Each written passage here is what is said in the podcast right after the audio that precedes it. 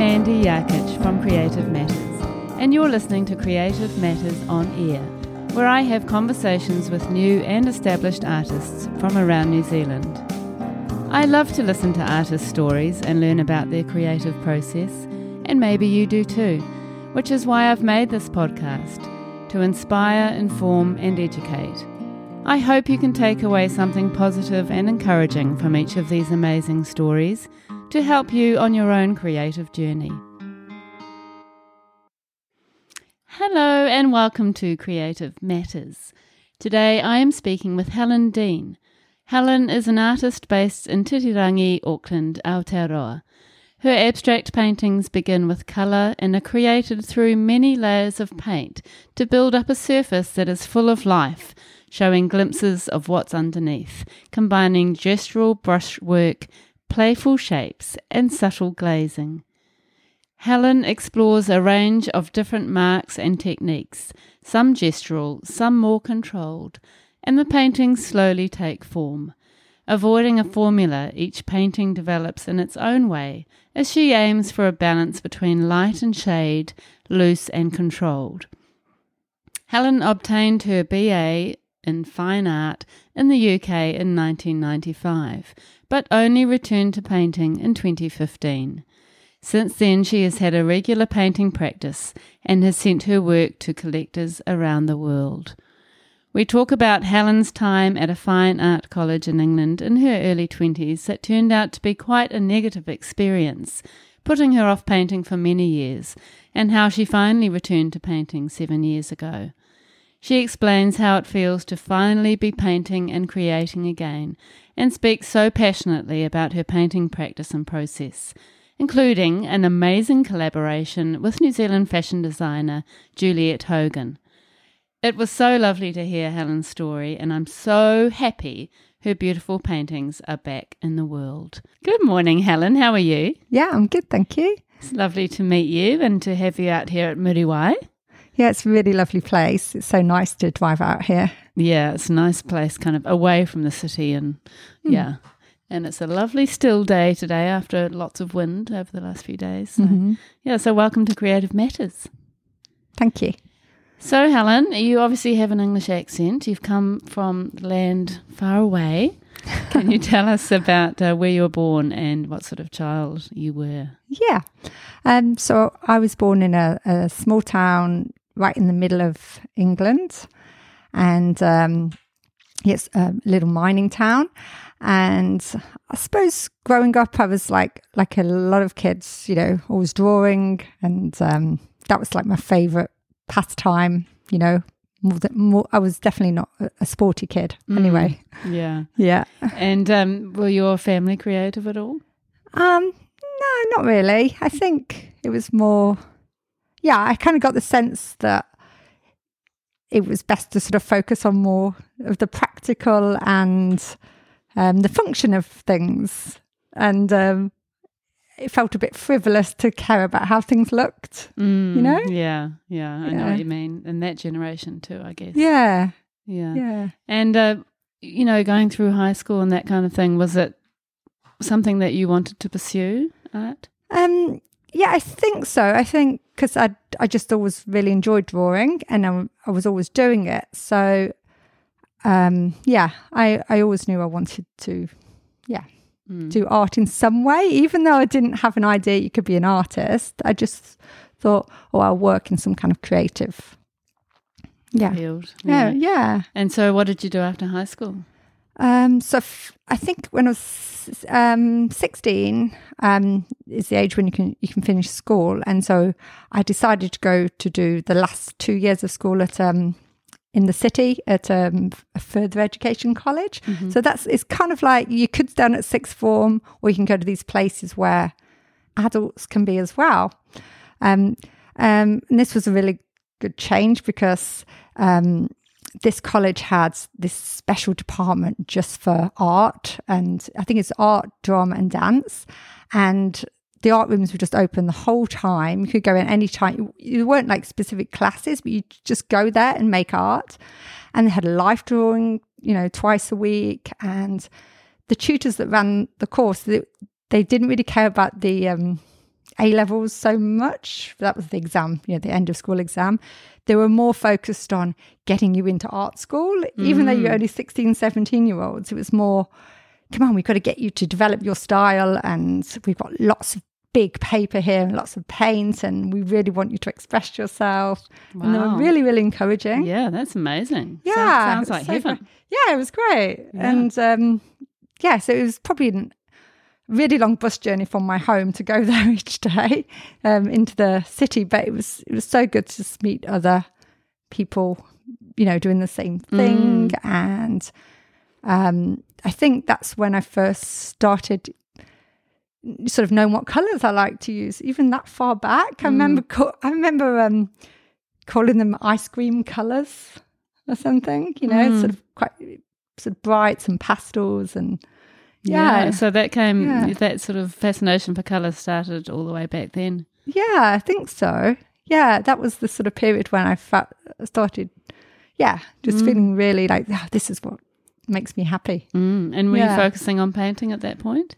Yeah, painting. And I think, and it wasn't, you weren't really, apart from life drawing, you weren't really sort of taught how to do actual painting. It was more kind of discover yourself really, and so and because it was on quite cheap paper, you know, you could do that, you know, just create lots and lots and lots. And so I think from there I went to do a foundation course at the Polytechnic after, which is a year and you try out all the different areas, you know, graphics and sculpture and, you know, all the different areas.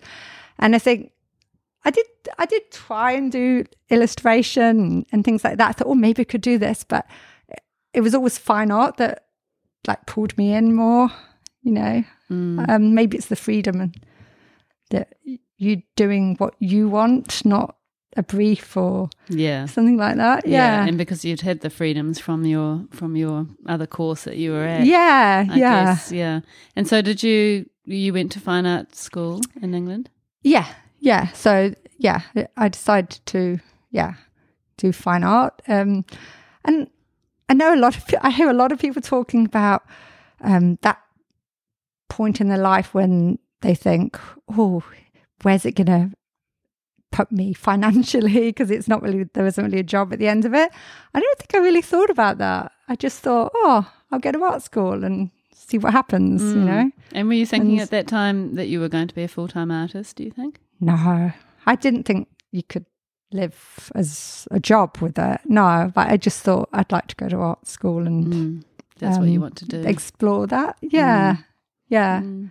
Yeah. I think at that point I'd never met anyone that was working as an artist in real life, or I don't think I'd been to an art gallery till I was 16 or something. So it just seemed like a bit of a, I don't know, unreal.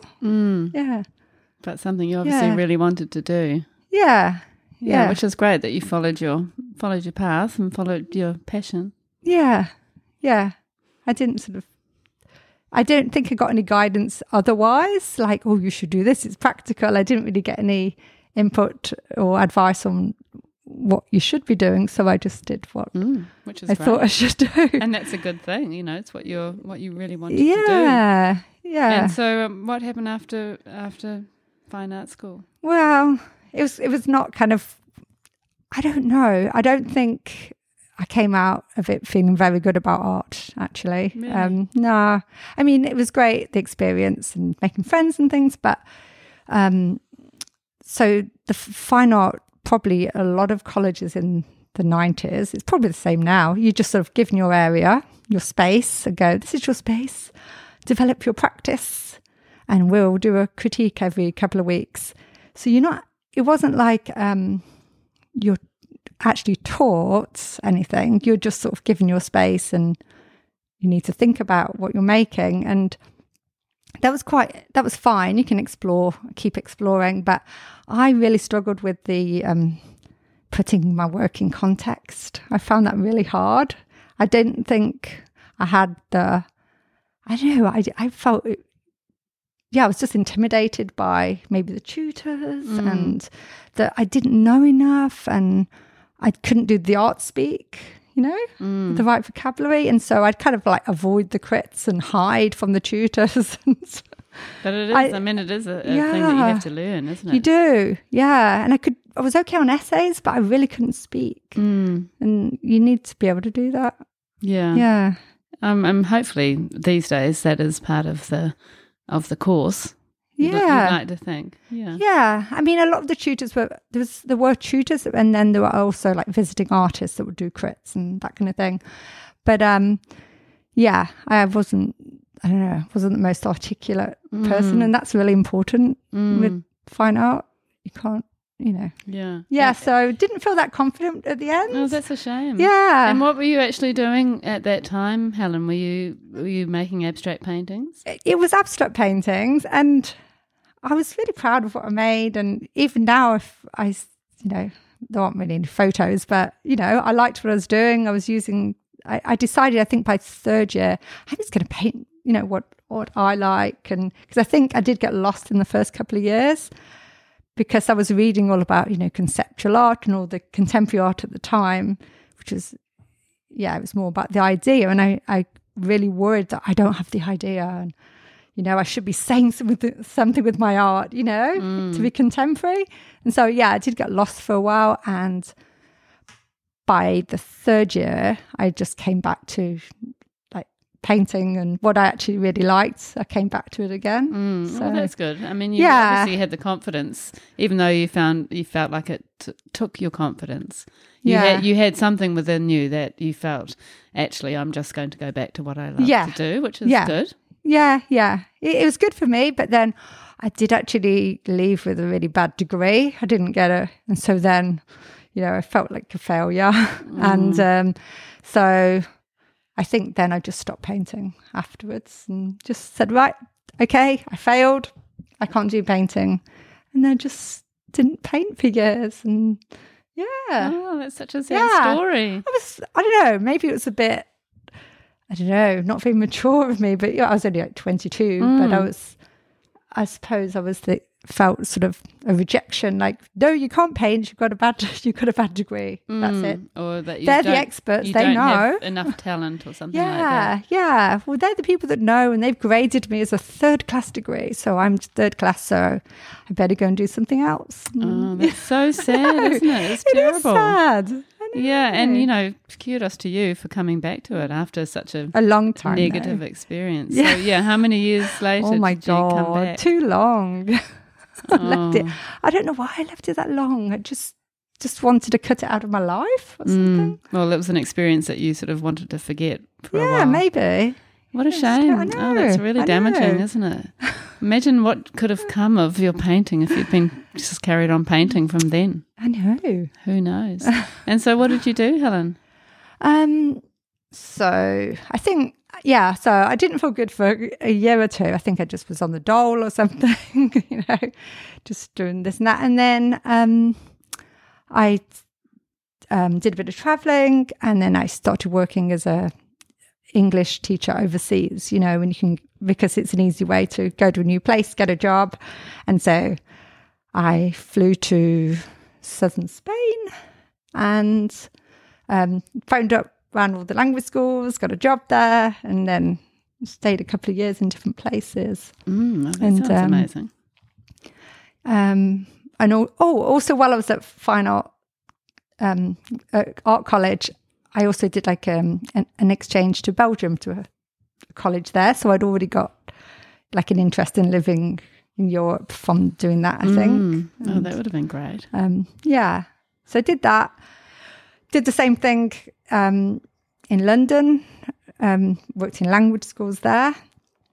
I met my Kiwi partner in London. And we lived together for a while there, and then thought, oh, we'll come and see his hometown of Auckland, see how it goes.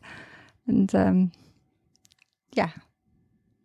still here. You're still here to this day. 17 years later. Wow. So you came to have a look and you never returned. I had a working holiday visa. I think I was about 30, I think. So working holiday visa, came here, and I didn't go back. So wow. Aren't we lucky to still have you here?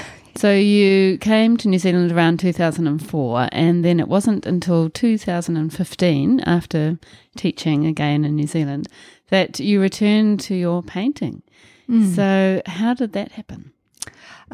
We just moved out west, out to Titirangi, from the CBD, from Auckland CBD, and for the first time ever we'd had a spare room. So I started making really small colour studies, really, really tiny. I was actually cutting up copy paper into really little pieces. This is how sort of cautiously I started. So really small and just with colour, just putting different squares and rectangles of colour just with the brush next to each other and just going, oh, you know, getting that feeling again of, wow, these two colours together. Oh, I love them. You know, and just started making more. And I think almost from the beginning, I started taking photos and just putting them on my Instagram. I joined Instagram especially for this because I thought it would be good to have just a little record of them because they just look so nice. Mm. And I got so much pleasure about the colours. And I think I only had like about 5 people, you know, that came on and liked my pictures. But it was really great to find people doing the same thing. Mm. I mean, you know, just maybe people also beginning with painting or creating something. And yeah, so I just started doing that, like I think every day or every other day. Just a little bit of creativity in my day, you know, while my daughter was at kindy. And then I just got slowly a little bit bigger, a little bit bigger. And then I was on A5, A5, little paintings. And I just started, like that over the year, just building up and just painting on paper and sort of just going wherever I wanted to go with, shapes and colour. And I had a whole cupboard full of stuff that I'd made. Most of it was just awful, but you know, there was always like, if you make 20 paintings, you get two good ones, beautiful ones. Yeah. So it's like that. Yeah. And it was, and again, to make myself not worry too much, it was always like real cheap materials. And you know, you don't need to, if you're just trying to get back into being creative again, you don't need the fancy stuff. And it's a good way to start because you don't feel so pressured, I guess, to make a masterpiece every time. You're not precious. Brush to paper. Yeah, and it's sort of slowly sort of built from there. And then I was probably working on A3 size, something like that. I remember masking taping them to the walls, and they started going places I didn't expect. You know, more layers and. You know, I was getting that real exciting feeling when I came back in the room, seeing what I'd made. And yeah, it was kind of addictive. Really. That's so good. And I'm so happy that you found your love of painting again after all those years. I know. Isn't that great? Yes. Why didn't I start before? I know. Yeah. So, you know, to anyone listening who hasn't quite got there, just do it. And I think that idea of starting small is quite nice. It's just sort of staying within your little comfort zone to start with, and then you, as you get more confident and get back into it, you can kind of take a few more risks. Yeah, which is so good. Yeah, and you need, and I really think you need sort of quantity to sort of build things up. Yeah, to get just practice, making and making and making. Yeah, and it's so nice that you finally get to that point where you can stand back and think, "Oh, I like that." You know, it feels good. Yeah. So, Helen, for people who haven't seen your work before, and you can see your work, by the way, on our blog at creativematters.co.nz, of course, and also on your website. But for people who don't know your work, how would you describe your painting and how it feels and what it looks like? Okay. It's quite hard to sort of put it into words, but I'll try. So, the abstract paintings that are kind of done in lots of layers. Sometimes it's like it looks as if there's some kind of organic forms on the surface, but you're not quite sure what they are, sort of. And often there's a lighter sort of pastel sort of areas with overlapping sort of planes, and then also there's often marks sort of connecting the two areas somehow, but you're not really sure is that behind, you know, there isn't really that much depth, but there is a little. You're not really sure, is that in front of that or is that behind that? And there's also the paint actual that's been used that you can see is some will be very thin, washy glazes, and then there'll also be some that's, you know, quite thick and textures. Yeah. Does that make sense? Yeah, absolutely. And I mean, you are working a lot of your work now. I mean, you still do the smaller works, but you're also doing very big canvas work on canvas. Yeah. Which is great. And so how do you actually, I mean, when you think about it, the form of it is sort of shapes overlapping and layering and line with the mark making. Mm. And then you also do some sort of dripping sometimes with the thin paint. Yeah, sometimes. Yeah. And how do you actually go about building it? I know you're very interested in colour and that's often your starting point. So how do you, what is the process for making a painting? So often I'll, you know, want to get rid of the white blank canvas to begin with. So I'll have a lot of fun at the beginning, you know, using a big brush and work quite gesturally, you know, just to cover the whole surface. Because I quite like to start with saturated colours first, because I think that gives a good base, you know, it makes it look richer at the end. So yeah, I do lots, sometimes colour blocking or sometimes just, yeah, big gestural shapes. And I know that the first couple of layers, you're not going to see it by the end anyway. You might see a tiny little bit of maybe a pink, you know, a hot pink coming through or, you know, a blue coming through, just little cracks around a shape. And I really like that. But it's, yeah, so I really work in lots of, that each layer sort of connects from the one before, you know, each step leads on to the next step. So I don't really know what direction I'm going to go in, because I like accidents happen in the first few stages, at least as well. And you're responding to kind of what's happened in the first stage. Yeah, that's true. And sometimes I'll often work on lots at the same time, but I won't do like, you know, five, all in the same colour palette. I wouldn't work like that. Each one is, you know, going to be its unique painting with its own colours and marks. And they're often at different stages. So in my studio, you know, some are kind of 3/4 finished, some are at the beginning, you know, some are almost finished. And you have, I mean, your work, obviously, you know, sometimes you use quite thinned out paint and sort of washes with lots of water added, I presume. And so you have that sort of dripping off the canvas kind of vibe going on, don't you? Yeah. Yeah. Sometimes I use the water in a, what do you call it? You know, a thing that you squirt. Squeezy thing. Yeah. Sometimes, I'll put the paint on and then squeeze water over it. Squeeze water. Yeah. Also, I like to sometimes... I like to use J-cloths and dip that in and, you know, mess it all around and get more free marks. And so would you say that your process is quite experimental with tools and kind of just seeing what happens?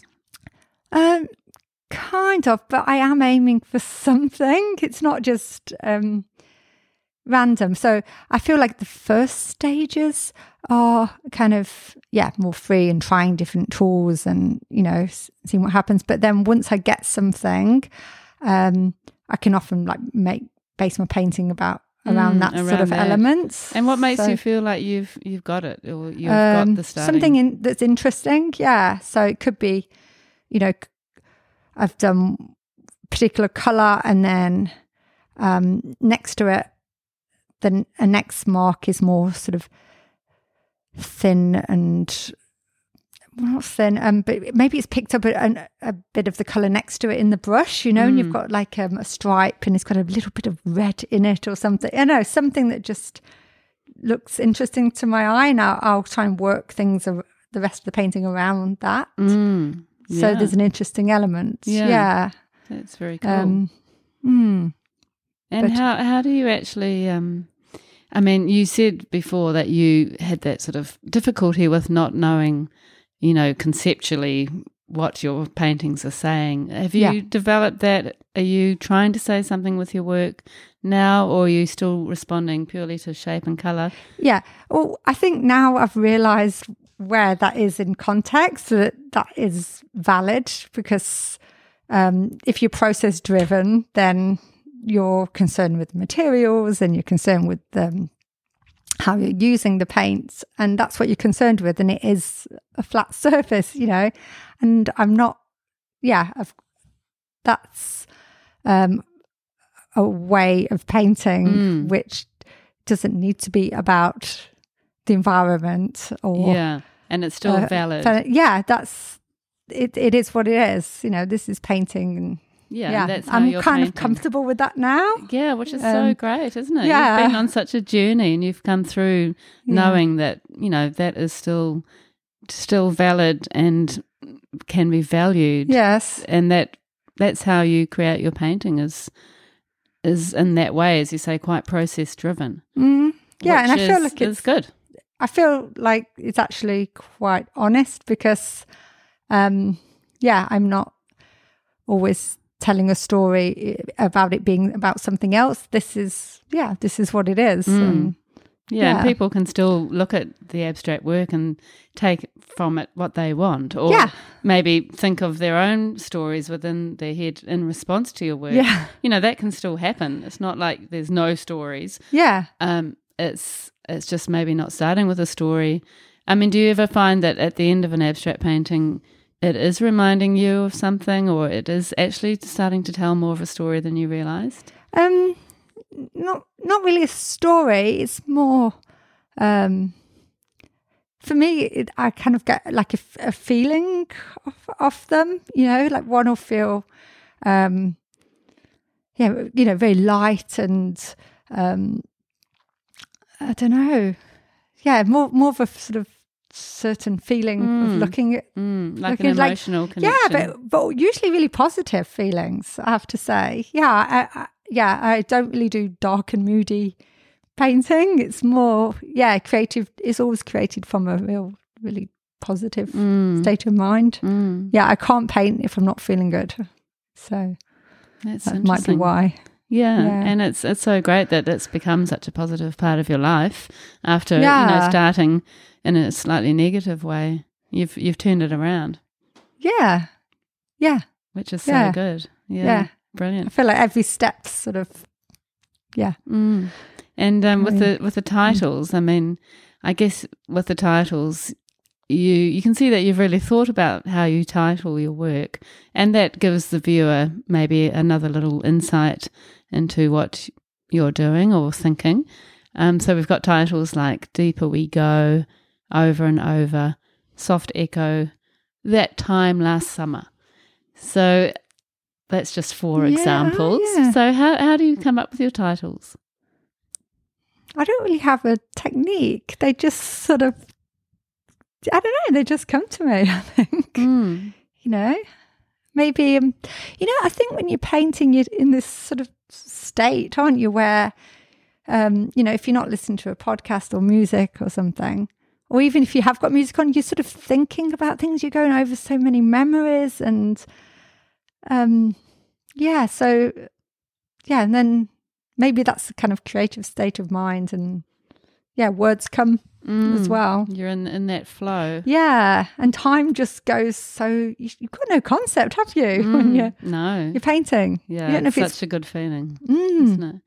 And do you come up with does the title start kind of emerging as you're painting, or do you look at it at the end and try to figure out a title? Oh, yeah, at the end. Yeah, definitely. Because they can change so much, my paintings, honestly. If I look back at photos I had, they can make a totally different painting earlier on, you know? They can be, head off down a different road. Yeah, really can. And do you work in series at all, or how do you work? Well, I think, so I always think, oh, you should work in series because it gives you more chance to sort of explore something, you know, more fully. So I was doing that, and I did a couple of series and sort of released them on my website and put them out, that kind of thing.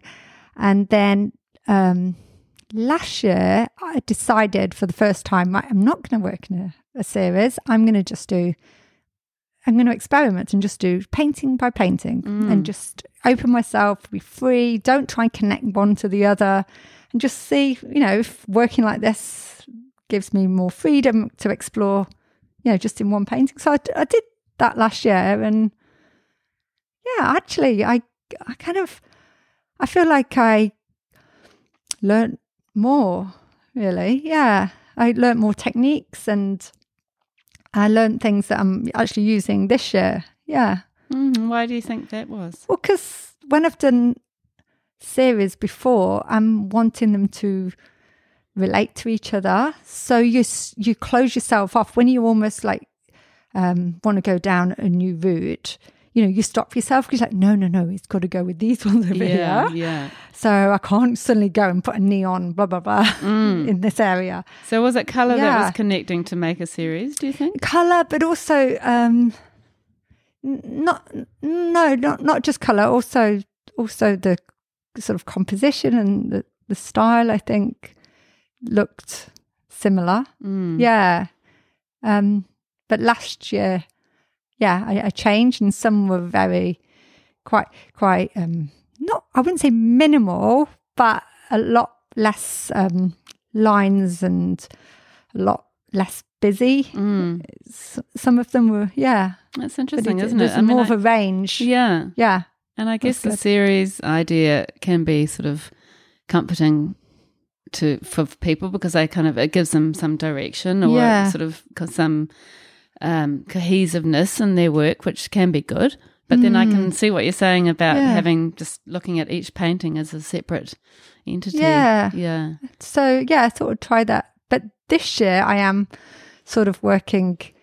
I'm just using size as my constant, so I'm doing like 6 at 1 meter by 1 meter, 6 at this other size, 6 at this other size. So I sort of have using size as a common thing. That's nice, but I'm trying to learn from what I did last year of work, you know, using each painting, seeing each painting as a, you know, an individual one-off. Mm.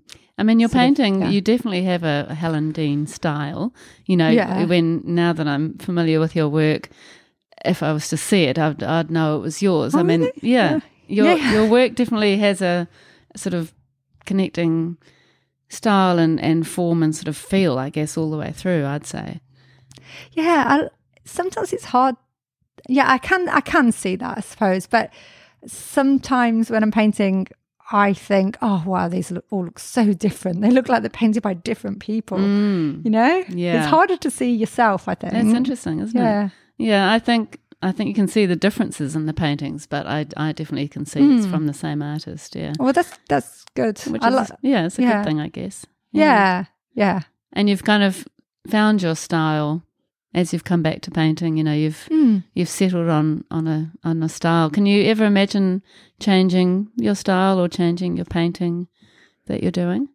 Yeah, I think it develops all the time. I mean, I never try to sort of set out going, oh, I'll do another one like this, or, you know, it just, it goes where it goes. Go with what you're feeling at the time. And I feel like they're getting a bit more variety in them with, you know, marks and tools that I use and things. Yeah, well, they're really beautiful works. They are absolutely gorgeous. And how do you actually choose your colour? I know that you're so sort of colour focused. How do you know, what colours do you love and how do you figure out the colour palette for a painting? Yeah, so I don't really figure it out beforehand, but I'll just start being drawn to a certain colour. I love pinks. So like most of my paintings will have a little bit of pink in. And it's funny when you say pink because some pinks I really don't like, but it's more kind of quite muted, you know. So if I'm using a pink, it'll have a bit of green in it just to sort of mute it down. And yeah, I don't like colours straight from the tube because I think you can always tell So yeah, I spend quite a lot of time, often in the summer. I've realized when there's a little sort of break, when I have the, you know, the Christmas holidays, I'll do lots of sort of colour work then, and just do lots of mixing and on my palette, and make lots of little swatches on paper and sort of, and then, yeah, instead of just squares, my swatches as little squares, I'll make like really mini abstracts, you know, with about 5 colours, and you know, just what looks good next to what, and they'd be beautiful in themselves. Yeah, imagine like little mini paintings. Yeah. And how do you actually work in your studio? I mean, do you have a palette? Are you mixing on there, or do you mix on your canvas, or how does it work? Yeah, I use a Stay Wet palette, so mix on that. And I actually need to get some more, you know, some more trays, because I realise now I'm working at a bigger scale, you just need so much paint, and it's just I'm always mixing up paint. And I like the idea of, you know, pre-mixing and putting them into containers, but I've tried a few times and I've never got the colour I need at that moment, so I kind of mix on the go, really. Yeah, I think that makes sense. Yeah. And you use acrylics? Yeah. Acrylics and lots of different mediums. Yeah. They're great, aren't they, the mediums? Oh, and yeah. Acrylic paint has just gone to a new level, I think, lately. There's so many amazing products. Yeah. Out there. And so tell us about your studio. So studio's... it's actually I think it should be the master bedroom in our house. So it's like underneath the house. And so, yeah, it should be a bedroom. It's got lots of built-in wardrobes at one side, but then the other side has got a wall which I've turned into a painting wall, wood strips to it with nails, so I can hang up the paintings there. And you paint on the wall. Yeah. I saw that in a photograph. I love that idea. So do you use easels as well? Not really. There is an easel, but I don't get on with the easel, you know, having to twist the thing. And I don't know, I'm getting a bit impatient with it. It's never the right height, and then it hits the ceiling. So you've just got like battens. Battens, yeah. And then we put in, screws that are poking out. And so you can just hook the painting over the screws. And I've got it on 2 walls, actually, yeah. So that's quite good. So I can put 2 or 3 big paintings, and then I can stand back and can have a look. Yeah. So I love that idea. I saw that because, as you know, I'm in the middle of getting my studio together. It's getting built. Yeah. And just kind of thinking about how I'm going to paint, where I'm going to paint, and if I'm going to keep the wall as like a beautiful sort of gallery showing place, or if it's going to be a messy working place. Yeah. It's quite a tricky balance, isn't it? Yeah. Yeah, and even the thing with the white walls, mine gets covered in paint quite quickly, and then when I paint it for open studios, because I wanted to present my work there, I just love it. Oh, it's so nice, but yeah, it doesn't last long. Yeah, but it's quite nice in a way, having kind of a fresh start. Yeah. And so your open studios, that is with Waitakere Open Studios. Yeah. So how often do you get involved with that? It's usually once a year. I think they were cancelled for COVID reasons, the last one. But I went ahead anyway because most people were happy at that point to be out and about. So, and it was... Yeah, it was a really good thing to do at the beginning because it meant I could actually meet people who like my work, who bought my work, and have conversations, because most of the paintings that I sold were online, so I never got to meet anyone. So yeah, I really, really thought it was a great thing to be part of. And yeah, and it's lovely to be able to share your work, as you say, with somebody who loves your work face to face. Yeah, it's nothing like it. Yeah. And another exciting thing that you got involved with, Helen, was your collaboration with Juliet Hogan in this year, and she commissioned you to create 2 paintings for her fashion label. So Juliet Hogan is a well-known New Zealand fashion designer. And that is an amazing opportunity. How did that happen? Well, Juliet got in touch through Instagram and asked if I'd be... No, I think she probably sent me an email, but she'd found me on Instagram. That was it. And said, would I be interested in something like that? And I kind of thought straight away, yeah, that sounds really exciting. Yeah. So that's what I did. Two paintings, and then the people... she has someone who works for her who makes a digital print out of the paintings and makes it into a repeat pattern, and then they put it onto the fabric. And wow, yeah, so how amazing! I know. And so now I have a dress which is your painting, just my colours. Wow! And have you got the dress? I have it at home. I haven't worn it yet. So did they gift it to you? Or did you have to buy it? Or was that a personal question? Oh, it was gifted, yes. Oh, that's amazing. How incredible. Yeah. And so did they give you a brief, with the colour palette they wanted? Or? Oh, well, I went into the place, I don't know, the workshop, do you call it, and saw their mood board and we talked about the colours. And it felt comfortable because the colours that they were looking at are colours that I would use anyway, like soft pinks and blues and plum, those sort of colours. So I felt really excited once I'd seen that. And on the mood board, they'd cut out a couple of my paintings that they'd seen on Instagram or something. They were in the mood board along with some fabrics and things like that. So wow. I could see how it would work, it fitted. Yeah, so they obviously had their sort of idea. Was it the winter season? It's called one, so 22-1. So I guess is that winter one? I'm not quite sure. No, is that more autumn, isn't it? I don't know. Somebody would know. Some listeners would know. I have no idea. Yeah. But so they obviously had kind of thought about, the feeling of that collection and the sort of colour palette. Yeah. And then I don't know if they were actually out looking or if they just came across your page, your Instagram page, and saw that how beautifully it connected with what they were thinking for that collection, I guess.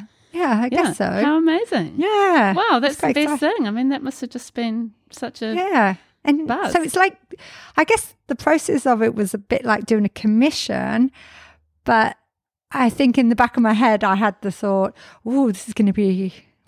needs to be a fabric design. So I think for a while I did have that going around in my head, and it did sort of change how I painted a little bit, and I had to really overcome that and go, no, just paint as usual. I can imagine. Don't try and do textile design because you don't know how to do it. Yeah. Then I guess they turned your painting into a textile. They focus on a little area of it, I think, anyway. So, and repeat it. Yeah. So, good for you. That is brilliant. So that was you have to tell your lecturers back at college all those years ago, look what I've done. Up you. Oh, well done. That's a very exciting collaboration, and so amazing to have that dress. Yeah. And to be part of a collection. Wow. Well done. Yeah. And you've also been on, you've had an article written about you for Your Home and Garden, which is a New Zealand magazine. So how did that come about? Yeah, that's this month. It's in the supermarket now. Great. Yeah, so I bought a couple of copies, sent one to my mum. Oh, I have to buy one. So how did that come about? Well, I think the person that got in touch, Leanne, she is the person who wrote the story and did the styling, that kind of thing. She bought one of my paintings from... Endemic World in Ponsonby. I think she saw it in lockdown and as she was walking past and, liked it then. And I think she asked them, who I was and got in touch to see if I'd be interested in, having some photos taken in my studio and that kind of thing. Oh, wow. And, so. That's so good. And what was the article about? Just you as an artist and your work? And your studio. You see them often in magazines, don't you? The artists sort of, painting and showing their space. So, so there's some photos in the studio. I think a painting of me painting. And also we did a couple up in the house and out on my deck, that kind of thing, just sort of showing the whole environment. How good. Yeah. That's brilliant. And that's going to be so good, you know, such a fantastic marketing tool for you. Yeah, I think it'll be good because, I mean, you buy that magazine if you're interested in your interior, don't you? Mm. Or you're renovating your room or something like that. So that's the people that are more likely to be looking for paintings, aren't they? Yeah, totally. Yeah. That's brilliant. So, well done. So that's good. Yeah, and so amazing this year that people are just coming to you like that, you know. Obviously, you're doing something right with your marketing because you're being found. Yeah, it's kind of chance things, I think. You know, like she was walking past and it just, the painting's quite a small one, but it happened to be in the window. So lockdown walk, she got to see it, you know. Serendipity, like, isn't it? Everything I love in that. Place. Yeah. Yeah, I love that word. I think that's just brilliant. And lots of guests actually mention serendipity. It is one of those things, or fate or whatever you want to call it. Yeah. Yeah. But I guess if you're looking out for certain things, that can help as well because you notice... You know, if you think, oh, I want this to happen, then you're going to notice when there's an opportunity, maybe. That's right, yeah. As well. You're more sort of awake to certain opportunities, possibly. Oh, well done. So it's been a good year for you, 2022, that kind of thing. So it's good marketing, but I realise at the moment I don't really have a lot of paintings sort of out there because I'm keeping everything back for this exhibition. So, yeah. That can be a tricky balance. Yeah. So when you have all your hundreds of people saying they want your work, you won't have any work. I've already got anything. Well, you can just direct them to your show, which is coming up. Yeah. And then, I guess start the commissions or start the extra work after that. Yeah. So you've got at the end of July an exhibition coming up. Where is that? Yeah. So it's at Terua Gallery, which is in St Heliers. And... it's a joint exhibition with a sculptor called John Allen. And so I'm going to have the paintings and he's going to have wooden sculptures. And, that's coming up. And I've made lots and lots of paintings. But from all these paintings, we're going to select which ones will go in it. Oh, that's good. And then you have some spare for all the people who want some of your work. Yeah, exactly. And why do you think they've put you together with the John Allen sculptures? I think before a few times I've had a painting in the gallery, like quite a big abstract on the wall, and then they've had like a piece of furniture before it and one of his sculptures in front. So they're quite... they're abstract sculptures sort of made out of I can't really explain the wood and the kind of nice shaped forms and the surface is really sort of shiny and but they complement each other quite well and also we've realized that the process what goes into making the sculpture, you know, there's so many different steps. And he doesn't really know where it's going. And, there's a kind of similarity there. Between your processes. Yeah. And at the end result, you can't actually see the steps you went through at the end. But if they didn't happen, then you wouldn't get that result in the end. Yeah. You know? So we've been sort of talking about this together. And, because we've been trying to come up with a title. And so we've decided on Presence in Absence. So you can't see all those other steps, but you know they're sort of present. Love it.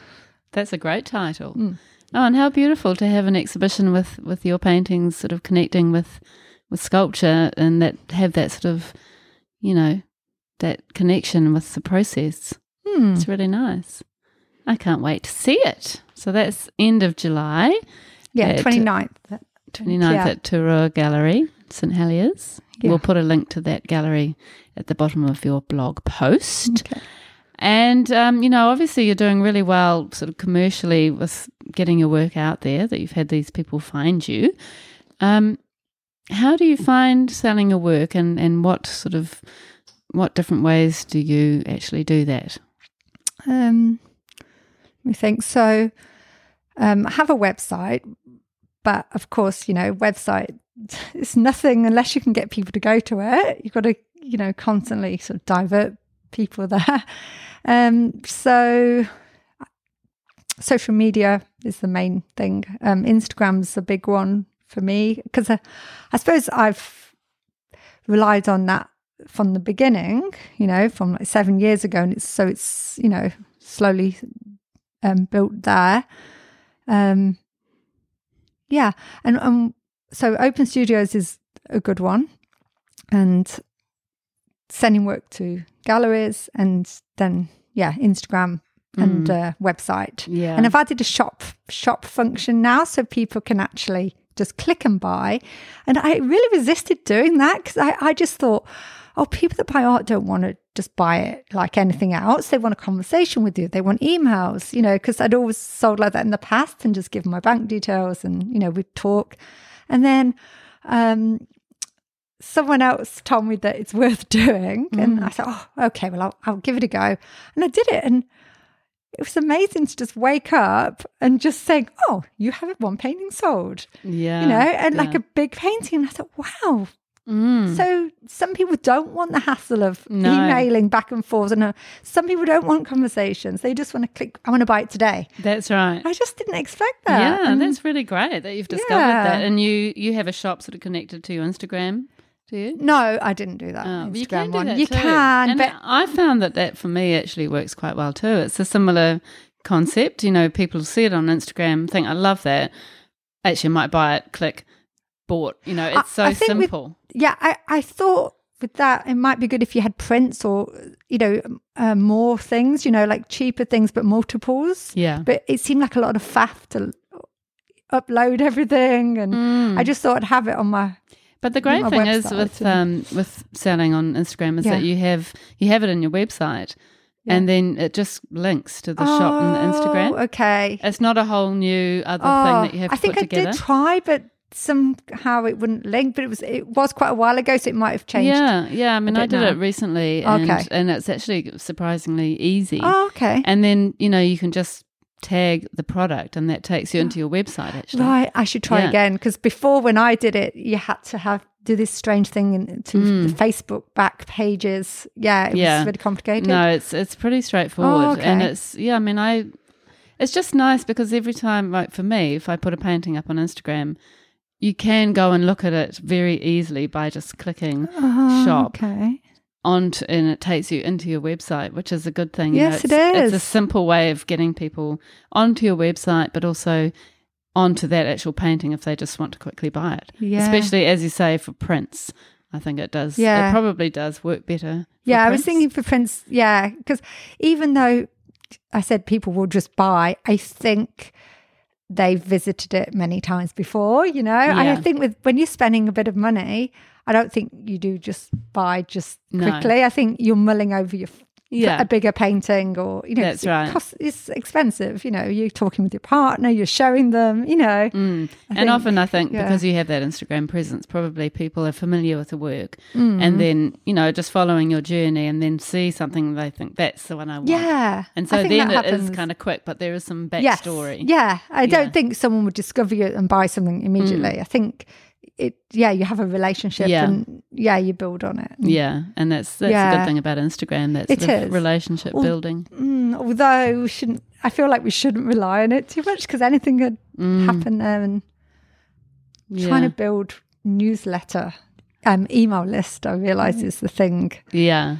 But well, that's your loyal audience, isn't it? And I read your blog. Oh, my dog's trying to get in. I was just going to say, she hasn't made an appearance on a podcast for a while, my little dog. I'm just going to let her in. She's barking at the door. All right, so the dog's in. And, just talking about newsletters, how do you get your audience for your newsletter? Well, if there's an in-person event, I'll have a sign-up sheet. And then another thing I realised is quite useful is every now and again actually mention it, because no one's going to know it exists unless you mention it. So on Instagram, I'll maybe, I don't know, once a month or something, I'll explain, you know, you can sign up for my emails and you'll get first access to new work and events and that kind of thing. And to make it easier for people, I get them to just DM me their email and I type it in and fill it in for them. That's a good idea. Yeah. yeah. and pop up on the website. But yeah, yeah. So it's quite hard to build. I don't have many people at all. It is hard to build, but it's definitely worth it. Yeah, and also you do a blog on your website, which is a really lovely way of sharing what you're up to and your process and your thoughts, and you know, it's a nice kind of current way, I guess, for people who are interested in your work to get sort of feel for what you're doing at the time or what you're up to. And I really like the way your blogs sometimes are really quite short, because I'm more likely to overspeak, to say too much, to write too much, and it gets very wordy. But sometimes it's nice just to share a painting and say, you know, one paragraph about it, and that's it. Yes, which is good. I've learned from that. Yeah. No, I understand. I was the same, and I think my first blog post, I did it like an article. Like I went researching how to frame art on paper, and I wrote it down and put these links, and it's like a valuable, you know, post. And I thought everything had to be like that, but it just means I never get around to doing it. I just go, oh, it's on my to-do list, but I'll do that another day. I haven't got time for that. Yeah, exactly. But then if you treat it just like, sometimes an Instagram post, but just put it on your blog instead, because don't they say blogs, you know, regular blog updating is good for your website, you know, for search results, and definitely stuff. So yeah, I need to keep that in mind myself and remember to do it. Yeah, but you're so right. If you know that it's going to be like an absolute mission to put it together, you just think, oh, this is hard, or you start working on it, takes forever, and then by the time you finish it, it doesn't feel relevant. Yes. So it's really good advice. And even I like the way that you record some of your process and the sort of a work in progress, you know, partway through a painting where you have a few photos of the beginning and the middle and before it's even finished, and just a few words on that and reflections, and then, you know, I guess you're engaging your audience, and they're kind of waiting to see what the final work is, and not giving them all the information in one blog can be good. Yeah. Yeah, it comes across really well. Oh, okay. Oh, that's good. Yeah. Yeah, it's hard when I kind of forget blogs sometimes, because I'm thinking newsletters more important, but I think the same with newsletters. Short sometimes is good. Just a photo and a few words. Yeah, same thing. Really. And sometimes you kind of feel like you've got to go really detailed to make it. You sound sort of semi-intelligent or like you know what you're talking about. But actually, it's fine just to give something quite brief. Yeah, yeah. So I'm just thinking about people who have gone through a similar process to you, where they've been discouraged or come across something a little bit negative to do with their art or their art practice. What advice would you have to them for sort of getting over that and moving on with their art practice? Well, you do meet a lot of people in that position. Like, yeah, when I have open studios, this Lots of people come in that say, oh, I'm in an office job. I really don't like it. I used to paint, but then I stopped. Or I used to draw and I loved it, but I stopped. I think I usually say, is there a way to start in a really small way? You know, just something like a drawing a day, maybe you know, the 30-day project. They're quite good to get people started. And don't be too hard on yourself. You know, if you miss a few days, it doesn't matter. You know, you have life. But I'd say, start small, cheap materials, that kind of thing, and probably go back to you know, what you love. Don't think about the audience, and don't think about it as a, you know, a finished product, or oh, this has got to be my career, or I've got to sell this. No, just do it for yourself to start with, and see what happens. And you can do it in really short amounts of time, because people do, they fit things in on the coffee break, or you know, just start that kind of thing. Like that. Yeah, and once it starts, I mean, I know once you've got creativity in your life again, it just adds so much to everything. I think. And you're working part-time, still teaching migrants and refugees English, which is something that you did when you were younger. But you're devoting yourself, you know, quite a big part of the week is devoted to painting. Yeah. Yeah. So how do you feel now that you're able to give more time to your art practice? Oh, it's I just feel so what's the word? Is it gratitude? I don't know. Thankful. Yeah, Monday morning, you know, no complaints, you know, it's just can't wait to get on with things. Mm. It's just a really good feeling to think I'm just going to walk downstairs and start painting, and even the other stuff to do with painting, you know, the business side. I really like that too, just like all of it. Even the tweaking the website, even the uploading sales info. I kind of like it all. Yeah. It's just like the dream job. Isn't that great? Yeah. Just, yeah. I'm just so... Nothing I don't like. I'm so happy for you, Helen, that you've found yourself in a way, you know, through your painting again. And after all these years, you know, it's only been the last 7 years that you've been painting again. And, you know, after a difficult experience and coming back to obviously what's so sort of in you is so amazing. And then to get that sort of buzz out of being creative again and all the other aspects of being an artist is so great. And it's a lovely role model for people out there, you know, who have had little struggles like that, that, you know, you're living your best life and you're loving it. Yeah. Yeah. So congratulations. It's been a really interesting journey, and it's been beautiful talking to you and listening to you talk about your painting with such passion and devotion, and it's been lovely to meet you. Thank you so much for joining us. Thank you for having me. It's been really nice.